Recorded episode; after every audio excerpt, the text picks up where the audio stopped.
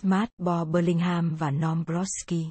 Về tác giả, Bob Burlingham là biên tập viên tạp chí Inc. Mỹ, là người sáng lập Small Giant Community, là tác giả của The Great Game of Business, kinh doanh một cuộc chơi lớn, A Stake in the Outcome, thăng trầm, những người khổng lồ bé nhỏ.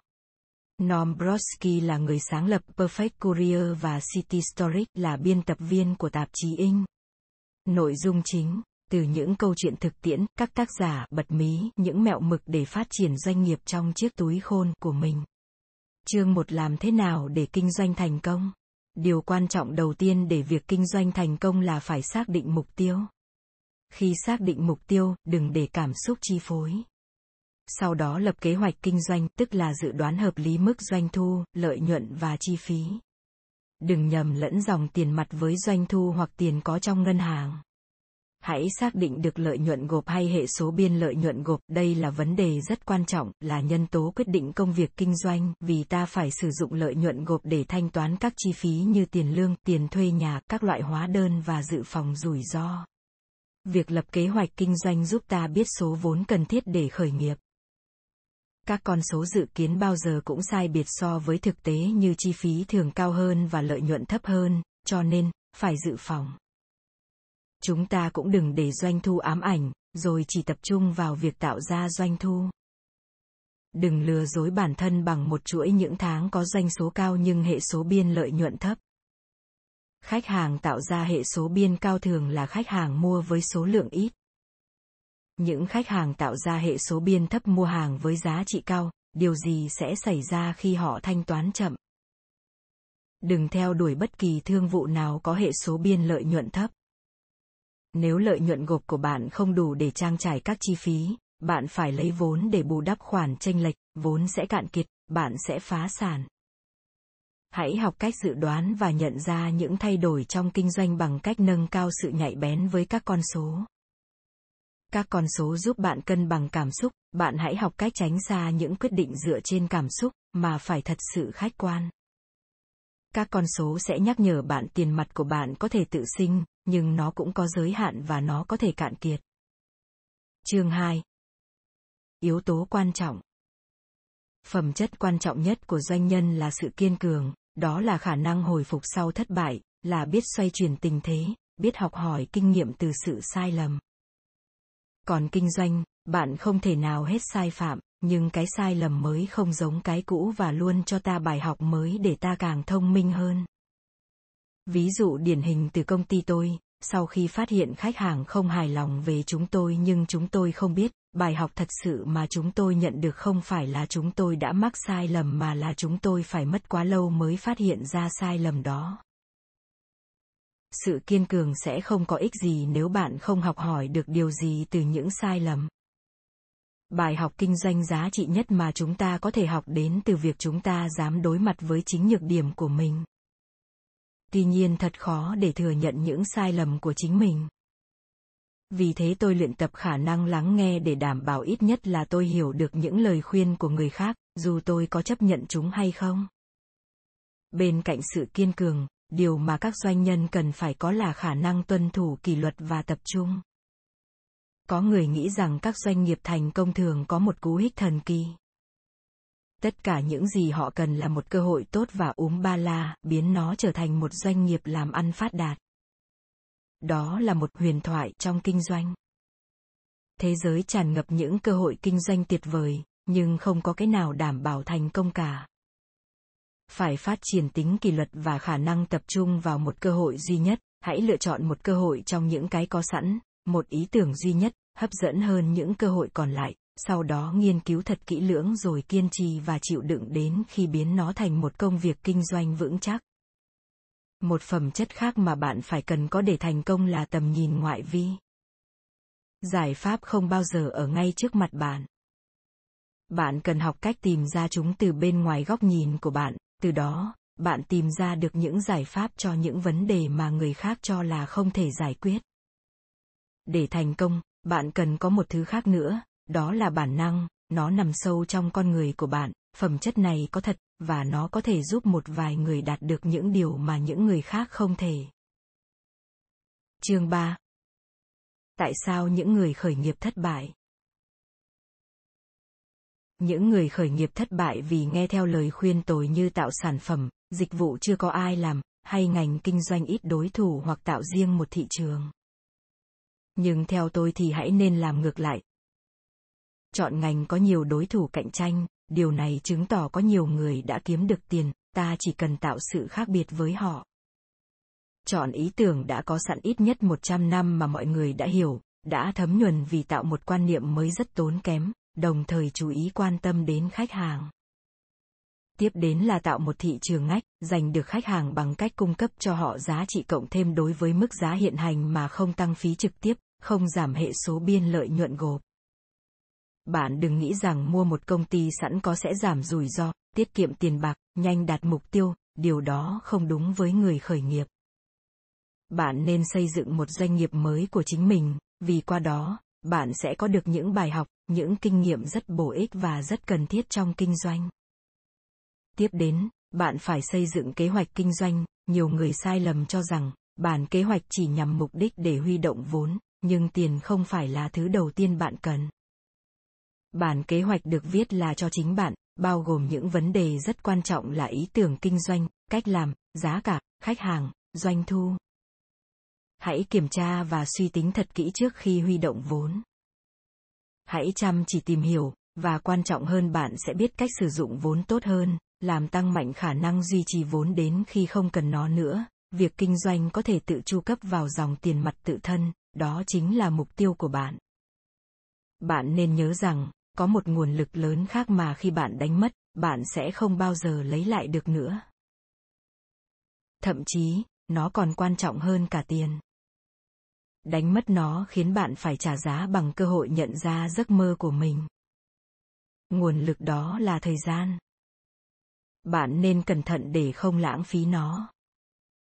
Không nóng vội nhưng bạn phải tìm mọi cách để thực hiện công việc với thời gian ngắn nhất bạn không thể chỉ ngồi cầu nguyện để đạt được mức doanh thu cần thiết, bạn sẽ mất nhiều thời gian khiến bạn bỏ cuộc trước khi sử dụng cạn kiệt nguồn vốn.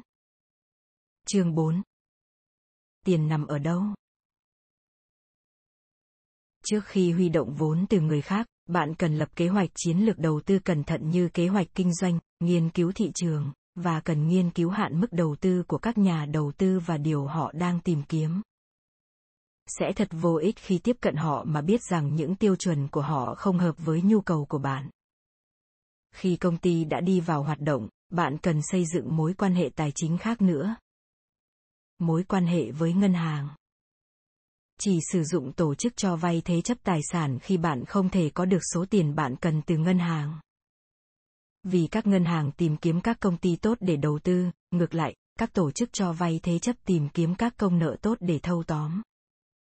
Ngân hàng có thể quyết định từ bỏ bạn vào một ngày nào đó vì một trong những sai lầm của bạn như nộp báo cáo tài chính muộn, hồ sơ của bạn không hoàn chỉnh, bạn sẽ gây ra vấn đề cho ngân hàng, vận hành dựa trên ngân sách chưa thu hồi, không có thái độ hợp tác. Thay vì cung cấp cho ngân hàng các thông tin cần thiết bạn thoái thác và đưa ra những phản hồi qua loa. Khi không cần sự trợ giúp, bạn sao lãng mối quan hệ, khi bạn cần sự trợ giúp của họ thì mọi chuyện đã quá muộn.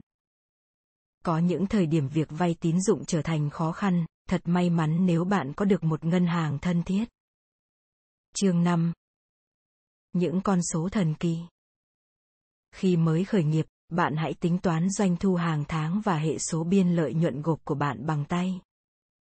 Tra cứu các con số bằng tay là cách tốt nhất để học và hiểu ngôn ngữ của chúng.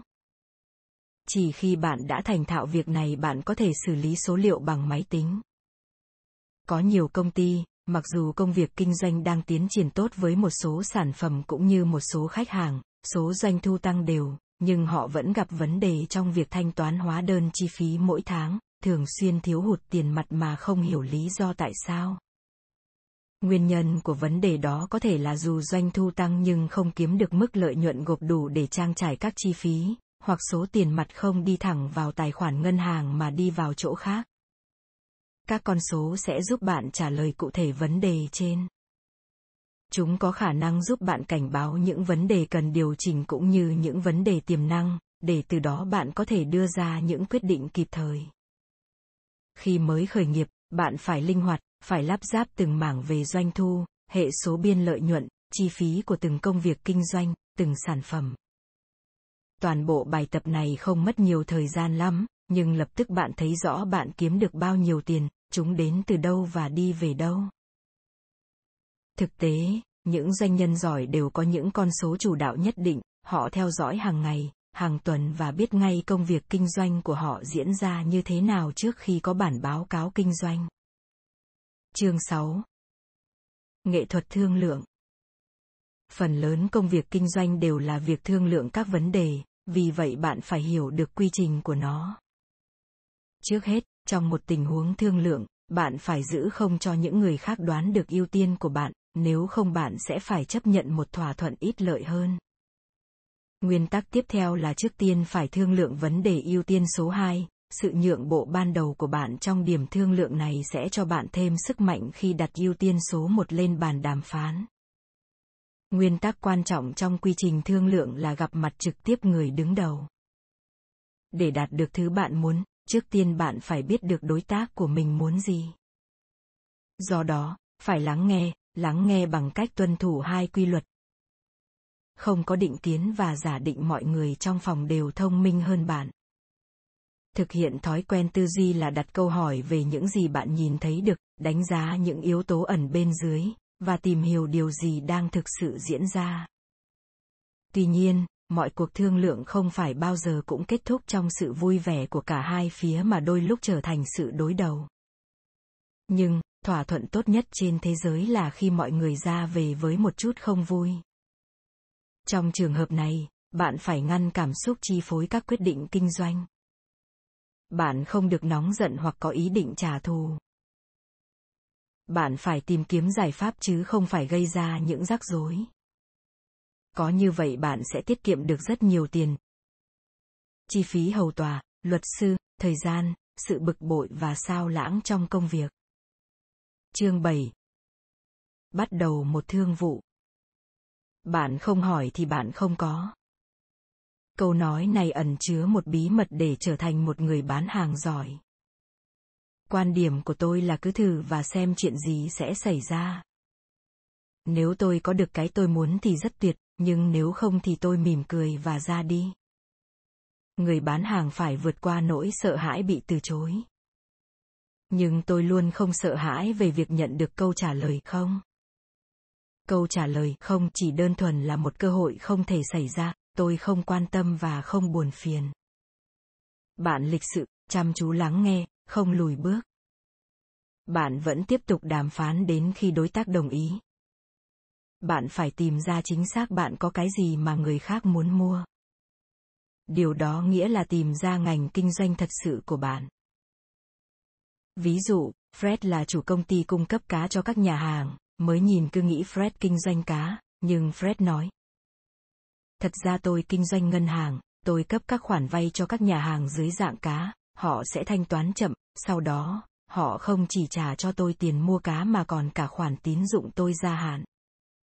Tôi đã tính chi phí tín dụng đó vào giá bán. Thông thường bạn sẽ khám phá ra thị trường ngách sau khi đi vào kinh doanh, bạn sẽ nhận thấy rằng ngành kinh doanh thật sự của mình không phải là ngành kinh doanh mà bạn đang tiến hành. Bên cạnh đó, danh tiếng tốt có khả năng thu hút khách hàng, tìm hỗ trợ tài chính, giao dịch, giúp công ty thành công. Để có được danh tiếng cần tuân thủ các nguyên tắc. Không bao giờ nói xấu các đối thủ cạnh tranh. Cũng đừng nên trở thành kẻ bại trận cay cú khi bị giành mất khách hàng, mà nên tỏ ra luôn luôn dễ tính. Có được sự tôn trọng của đối thủ là điều vô cùng quan trọng, thỉnh thoảng sự tử tế cũng được đền đáp. Chương 8 Thương vụ tốt, thương vụ xấu và thương vụ nên từ bỏ. Khi bị ám ảnh bởi doanh thu, bạn thường nghĩ rằng mọi thương hiệu đều tốt, quy mô càng lớn càng tốt. Thật ra, quy mô không quan trọng bằng lợi nhuận gộp. Quá nhiều thương vụ với hệ số lợi nhuận gộp thấp có thể khiến bạn phá sản. Nhiều người nghĩ, họ nên tập trung với khách hàng lớn. Nhưng, khách hàng nhỏ là trụ cột giúp doanh nghiệp vững chắc ổn định và sinh lợi. Vì họ trả giá cao hơn, họ không có sự lựa chọn, họ không có lợi thế thương lượng như khách hàng lớn. Nếu bạn đối xử với họ tốt họ sẽ ở lại với bạn mãi mãi vì họ có tâm lý ít muốn thay đổi. Ngược lại, với một khách hàng lớn, bạn sẽ phụ thuộc vào họ, bạn sẽ lo lắng khi tái ký hợp đồng, họ sẽ chi phối bạn về giá cả, khi họ bỏ đi bạn sẽ gặp nhiều rắc rối. Tuy nhiên, khi bạn chưa có được điều kiện để bắt đầu với nhiều khách hàng nhỏ, bạn xây dựng doanh nghiệp dựa trên doanh thu từ một vài khách hàng lớn, điều này không có gì sai trái.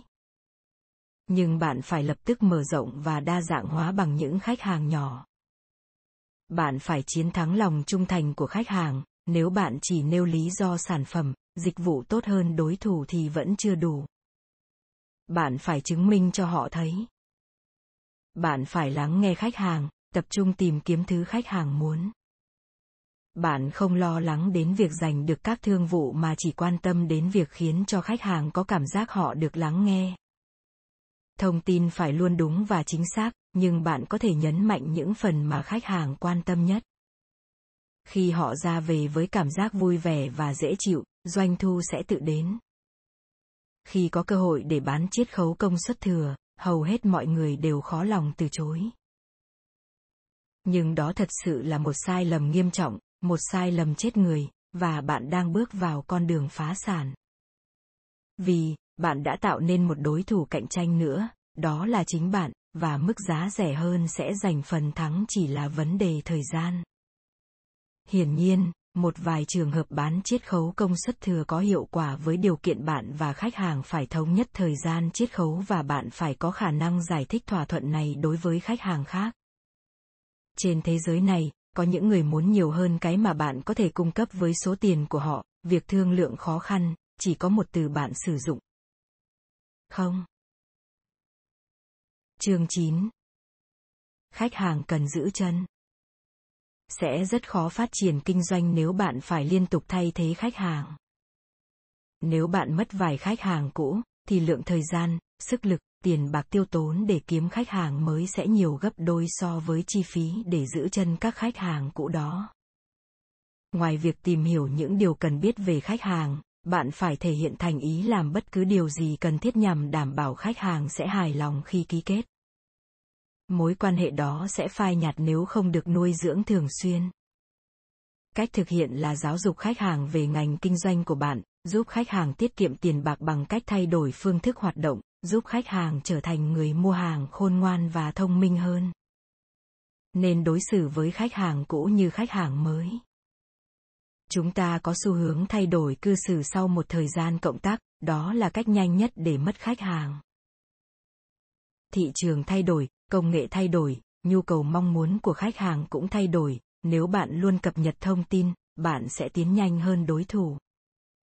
Trên cơ sở đó, trong việc xây dựng mối quan hệ với khách hàng, điều quan trọng là phải ghi nhớ vai trò quyết định của bạn với tư cách là chủ doanh nghiệp. Bạn có thể tiếp xúc trực tiếp với khách hàng để tạo sự tin cậy, tôn trọng và thiện trí đặc biệt của công ty bạn. Chương 10 những hành động khiến khách hàng rời bỏ công ty. Giá cả luôn đóng một vai trò quan trọng trong mối quan hệ với khách hàng. Không cách nào dễ đánh mất khách hàng hơn việc đột ngột tăng giá cao. Chi phí của bạn tăng lên, một vài chi phí luôn tăng theo thời gian, hệ số biên lợi nhuận gộp của bạn đang thu hẹp lại, nếu không tăng giá sẽ không còn một lựa chọn nào khác. Tuy nhiên, bạn sẽ gặp phải phản ứng từ phía khách hàng nó đẩy mối quan hệ quan trọng nhất của bạn vào rủi ro.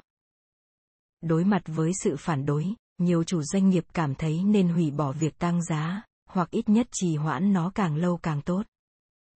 Cả hai giải pháp đều sai lầm, vì bạn sẽ không thể tiếp tục kinh doanh, không thể thanh toán các hóa đơn và công ty tiến dần đến phá sản. Một vài loại phí có đời sống riêng của chúng, bạn nên theo dõi chúng sát sao để tăng giá định kỳ một cách hợp lý mức tăng giá không nhất thiết phải cao, làm sao cho khách hàng cảm thấy có thể chấp nhận được? Thường công ty bạn tự đặt ra một số luật lệ, mục đích để hạn chế rủi ro, ngăn ngừa những sai phạm, duy trì tiêu chuẩn hay lập ra khi mắc phải sai lầm. Khi thiết lập một luật lệ, công ty đều có ý định tốt, nhưng luật lệ đừng làm tổn thương đến việc kinh doanh. Có thể chỉ vì một khách hàng không tốt mà ta đưa ra quy định để hạn chế những khách hàng khác kết quả dẫn đến dịch vụ khách hàng kém chất lượng. Vì vậy, phải kịp thời hủy bỏ những luật lệ tệ hại, sai lầm có thể đưa đến hậu quả là khách hàng sẽ quay lưng với bạn. Chương 11 Quyết định tăng trưởng Kế hoạch cuộc đời phải được xem xét trước khi tập trung vào kế hoạch kinh doanh, vì kinh doanh chỉ là phương tiện để đi đến đích. Một số người chỉ chú tâm muốn phát triển công ty càng nhanh càng tốt, và sẵn sàng hy sinh nhiều thứ trong quá trình đó, thậm chí cả gia đình họ. Khát khao tăng trưởng thường khiến con người phạm sai lầm. Không có lối tắt nào trong kinh doanh. Nếu bạn có một doanh nghiệp thành công, thì khát khao mở rộng nó là hoàn toàn tự nhiên. Khi gặp thất bại trong kinh doanh, bạn có thể nhìn lại, rút ra những bài học kinh nghiệm. Nhưng để tìm ra lý do vì sao một ý tưởng kinh doanh nào đó thành công là rất khó, nếu không muốn nói là không thể. Nếu bạn không thật sự biết điều gì khiến bạn thành công, bạn phải cẩn thận với chiến lược mình đang áp dụng. Có đôi lúc bạn sẽ đánh mất những giá trị mà bạn đã khổ công xây dựng. Thực tế, đôi lúc các công ty nhỏ thực sự có lợi thế rõ rệt so với những công ty lớn cạnh tranh với một công ty lớn dễ hơn với một công ty nhỏ được điều hành tốt. Lợi thế công ty nhỏ là linh hoạt hơn, tập trung cao, liên kết chặt chẽ, người chủ luôn hiện diện và tham gia hoạt động. Đối thủ cạnh tranh hàng đầu của tôi không phải là những gã khổng lồ mà là những chuyên gia, những người điều hành kinh doanh giống như tôi. Và họ đã đánh mất lợi thế cạnh tranh đó khi sáp nhập thành một công ty lớn hơn. Chương 12 Trở thành ông chủ Trong vai trò làm chủ, xét cho cùng, bạn và nhân viên cùng nhau làm việc trong một môi trường khắc nghiệt, vật lộn để tồn tại, cùng phiêu lưu hồi hộp, dựa vào nhau để sống sót. Đó là cảm giác tuyệt vời của tình bằng hữu. Vậy họ có thể trở thành bạn bè ngoài xã hội không? người ta thường phạm sai lầm khi nhận vai trò làm chủ một là liên quan đến mối quan hệ với nhân viên hai là liên quan đến công việc mà họ đang thực hiện. Theo tôi để là người chủ tốt bạn cần tạo khoảng cách nhất định với nhân viên đừng để cảm xúc ảnh hưởng đến công việc. Nhân viên không nên là bạn bè xã hội của bạn hay bạn bè xã hội không là nhân viên của bạn. Bạn phải tôn trọng nhân viên. Bạn có thể cùng cười khóc, vui, buồn cùng họ, nhưng đừng bao giờ quên đó là mối quan hệ kinh doanh. Kinh nghiệm bản thân, một lần tôi thăng chức cho một nhân viên rất thân thiết, anh ta là bạn của tôi, chỉ có điều anh không đủ kỹ năng cần thiết để thành công trong vai trò đó. Tôi cay đắng nhận ra mình đã phạm sai lầm lớn. Lần khác, liên quan đến người điều vận chính của tôi, anh ta như là người trong gia đình, về sau tôi gặp anh ăn cắp của công ty, trước khi đối mặt với anh ta tôi đã về nhà và khóc. Từ đó tôi nhận được nguy cơ khi quá gần gũi nhân viên. Cảm giác bị phản bội luôn mang tính phá hoại, những tình huống trên làm bạn cảm thấy đơn độc, không còn tin người khác, dẫn đến những quyết định tệ hại trong kinh doanh. Đó là một phản ứng sai lầm.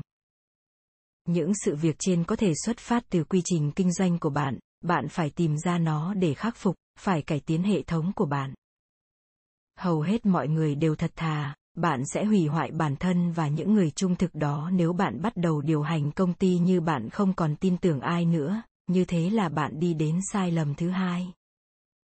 Cứ chuyển giao việc điều hành công ty cho các nhà quản lý mà bạn tin tưởng và bạn tìm những cách khác mà bạn có thể đóng góp cho công ty. Chương 13 Công việc duy nhất không thể giao phó để có được một đội ngũ tốt cho công ty không phải chỉ tuyển những người giỏi, lương hậu hĩnh, phúc lợi tốt, mà còn cố gắng dự đoán tốt nhất khi tuyển dụng và tạo cơ hội cho họ thể hiện. Nhưng công cụ tuyển dụng mạnh mẽ nhất của bạn là văn hóa công ty, dựa vào nó bạn sẽ có khả năng kiểm soát tốt nhất. Tiền và phúc lợi đóng vai trò đáng kể, nhưng bạn không thể giữ những người giỏi chỉ bằng lợi ích tài chính, vì sẽ có công ty khác đưa ra đề nghị tốt hơn không ai trung thành với một khoản thù lao nhưng họ sẽ vô cùng trung thành với công ty mà họ tự hào vậy làm thế nào để xây dựng văn hóa công ty trước hết là sự tin tưởng lẫn nhau, minh bạch trong luật lệ, nhân viên cần biết bạn kỳ vọng điều gì ở họ và ngược lại họ trông đợi điều gì. Yếu tố thứ hai là đánh giá cao đóng góp của nhân viên và bạn cần tỏ lòng biết ơn họ. Yếu tố thứ ba là làm cho họ tin rằng họ thuộc về một cộng đồng và cộng đồng của họ đang làm điều tốt đẹp cho xã hội, cho thế giới. Chúng tôi thể hiện các điều đó bằng nhiều cách khác nhau. Cấp tiền thưởng khi công ty đạt đến một mốc nhất định, tổ chức các buổi xem phim, hoạt động giải trí cho nhân viên và gia đình họ, trợ cấp thêm phí xe điện ngầm, tổ chức tập thể tham gia công tác từ thiện tặng quà cho các trường học dành cho các em tự kỷ, thiểu năng v.v. Một cộng đồng nhỏ được hình thành và có những phong tục, truyền thống, cách ăn mặc và nói chuyện cũng như quy cách cư xử bất thành văn đặc thù. Văn hóa như thế không chỉ giúp nhân viên gắn bó với nhau mà những người bên ngoài cũng sẽ nhận ra chất lượng hoạt động của công ty, và đó là niềm tự hào của các thành viên của nó về mái nhà chung của họ. Một công ty không nên có nhiều hơn một văn hóa. Nếu cho phép các bộ phận có văn hóa riêng bạn sẽ gây ra sự lộn xộn và bè phái trong công ty. Trong bất kỳ tình huống nào văn hóa cũng có tác động trực tiếp đến tình hình phát triển cũng như tài chính của công ty. Chương 14 Bán hàng là môn thể thao đồng đội. Có bốn nguyên tắc để tuyển chọn nhân viên bán hàng. Một là dựa vào nguyện vọng của ứng viên. Có hai kiểu nhân viên bán hàng, một kiểu hướng đến kinh doanh cho bản thân, nghĩa là họ làm việc này với mơ ước có một doanh nghiệp riêng. Kiểu còn lại là họ làm việc này chỉ vì công việc. Điều tôi muốn là lực lượng bán hàng luôn ổn định, do vậy tôi tìm cách loại kiểu thứ nhất, vì tôi tuyển nhân viên bán hàng chứ không phải tuyển doanh nhân. Quy tắc thứ hai là không thuê nhân viên bán hàng của đối thủ cạnh tranh. Mặc dù tuyển loại này như đi con đường tắt, tiết kiệm được nhiều thứ, nhưng qua kinh nghiệm tôi thấy họ gây ra nhiều rắc rối. Họ cho rằng họ tài giỏi, biết nhiều hơn tôi, luôn đạt kết quả tốt, họ có nhiều mánh lới tìm những thương vụ chớp nhoáng có lợi cho bản thân. Có lẽ đối thủ cạnh tranh có lý để họ ra đi. Mua thị phần bằng cách tiền các đối tượng này không có lợi cho danh tiếng của bạn. Quy tắc thứ ba là chúng tôi không thuê những người mới ra trường, có gì đó không ổn trong công việc thật sự đầu tiên của họ, gần như không có một ai hài lòng với công việc của họ, cho nên họ chỉ ở thời gian ngắn rồi chuyển chỗ làm. Quy tắc thứ tư là không bao giờ tôi thuê một siêu sao bán hàng hay còn gọi là chiếc máy bán hàng. Họ làm đủ mọi thứ để có được khách hàng để rồi sau đó đem lại rắc rối về công nợ, hứa hão và không giữ đúng cam kết với khách hàng, khách hàng cảm thấy bị lừa dối và chúng tôi phải chịu trách nhiệm. Hầu hết các doanh nghiệp áp dụng công thức trả công cho nhân viên bán hàng bằng hoa hồng doanh thu, thật là rắc rối.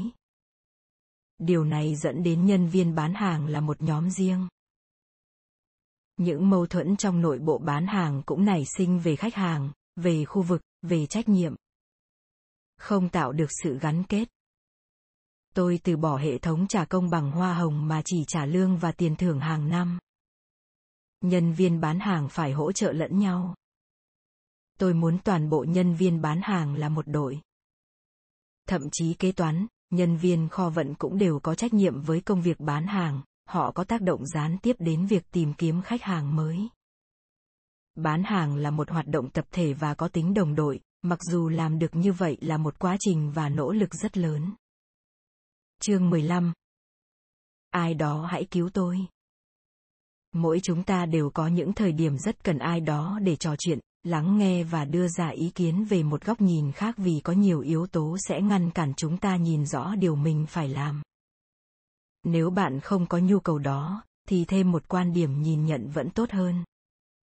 Bạn có thể có một sai lầm và bạn có thể nhìn thấy sai lầm ấy trong một phạm vi nhưng không liên hệ nó với những gì xảy ra trong phạm vi còn lại do đó bỏ qua những giải pháp khác.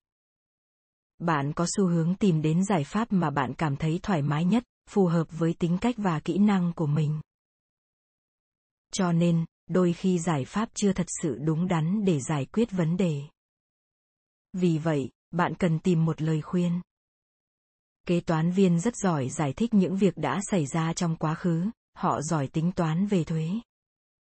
Nhưng đừng xin ý kiến kinh doanh từ họ. Luật sư có tài bản về công việc liên quan đến pháp lý, hệ quả tiềm ẩn của một quyết định hoặc hành động. Luật sư không thể cho bạn lời khuyên về kinh doanh. Có rất nhiều chủ doanh nghiệp vừa bán công ty và chưa sẵn sàng nghỉ hưu, những doanh nhân tài năng, già kinh nghiệm, họ sẽ cho bạn những lời khuyên giá trị trong kinh doanh hoặc họ sẽ hướng dẫn, cố vấn cho bạn khi bạn có nhu cầu. Chương 16 Khi học trò sẵn sàng, thầy giáo sẽ xuất hiện. Tôi có vô số người thầy trong sự nghiệp của mình. Họ đều dạy cho tôi những bài học giúp tôi cải thiện bản thân và công việc kinh doanh. Vào giữa thập niên 1990, trong một chuyến đi Jordan được quỹ Simon Wiesenthal sắp xếp, tôi là một thành viên trong đoàn được tiếp kiến quốc vương Hussein và hoàng hậu No. Bảy thành viên chúng tôi được sắp xếp ngồi theo thứ tự trên bàn dài chờ đợi. Vài phút sau, nhà vua và hoàng hậu đi vào, ngài đi dọc theo hàng tiếp kiến, chào từng người, khi đến bên tôi, ngài bảo.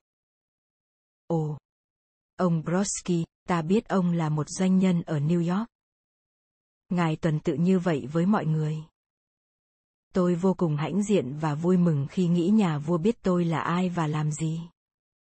Ngài có gần 30 cuộc gặp như thế mỗi tuần, Ngài đều chuẩn bị giống như những gì Ngài đang làm với chúng tôi. Sau thời gian trò chuyện với chúng tôi, cuối cùng nhà vua nói. Ta rất tiếc, nhưng ta có một cuộc hẹn khác phải đi ngay. Cảm ơn tất cả các ông đã đến đây. Hãy để ta tiễn các ông ra xe. Nhà vua đã tiễn chúng tôi ra tận xe. Cảm ơn vua Hút Sen, ngài đã cho tôi một bài học. Tại sao tôi không thể làm điều này với những khách hàng đến thăm mình? Lần khác, tôi đến cửa hàng Princeton, tôi ghét mua sắm, chỉ thích quan sát. Anh nhân viên bán hàng không vội vã, anh thân thiện, thoải mái khiến tôi có cảm giác anh thật sự muốn giúp tôi lựa chọn trang phục thích hợp nhất. Tôi mua hai bộ vest, một áo khoác thể thao và yêu cầu gửi hàng về văn phòng. Chúng tôi cảm ơn lẫn nhau và tôi ra về. Ba hôm sau tôi nhận được lá thư nhỏ từ người bán hàng, viết tay, anh cảm ơn và bày tỏ niềm vui khi giúp đỡ tôi. Tôi đưa bức thư cho vợ tôi xem. Tuyệt không này, cô ấy nói. Bài học hay, chúng ta bắt đầu làm điều này thôi. Từ đó vợ tôi viết những bức thư cá nhân bằng tay, cho tất cả các khách hàng mới. Để có mối quan hệ lâu dài, bạn cần làm những việc nho nhỏ như thế để xây dựng lòng trung thành, niềm tin, nó hơn hẳn những thứ cơ bản dựa trên giá cả, dịch vụ và lợi ích. Chương 17 Đồng hành cùng gia đình Stone sau khi khởi nghiệp được 4 năm rưỡi, gia đình Stone bước qua một bước ngoặt mới. Họ quyết định thuê nhân viên bán hàng để hỗ trợ vì họ không thể gánh vác hết công việc.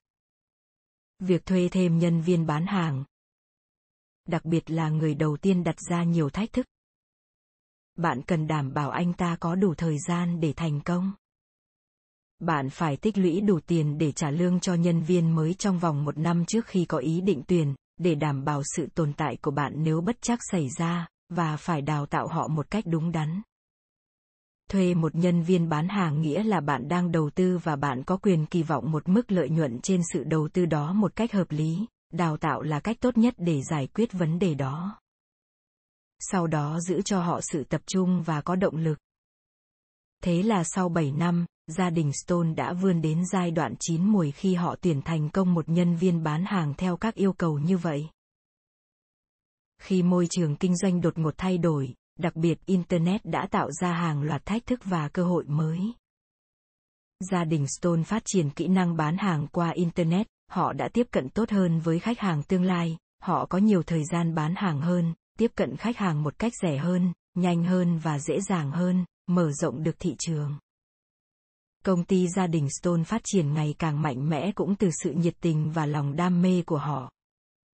Cuộc sống quá ngắn ngủi, đừng lãng phí thời gian của bạn, nếu bạn có niềm đam mê, bạn sẽ nhìn nhận công việc kinh doanh giống như một cuộc hành trình kỳ diệu và thú vị để trải nghiệm cuộc sống. Thank you.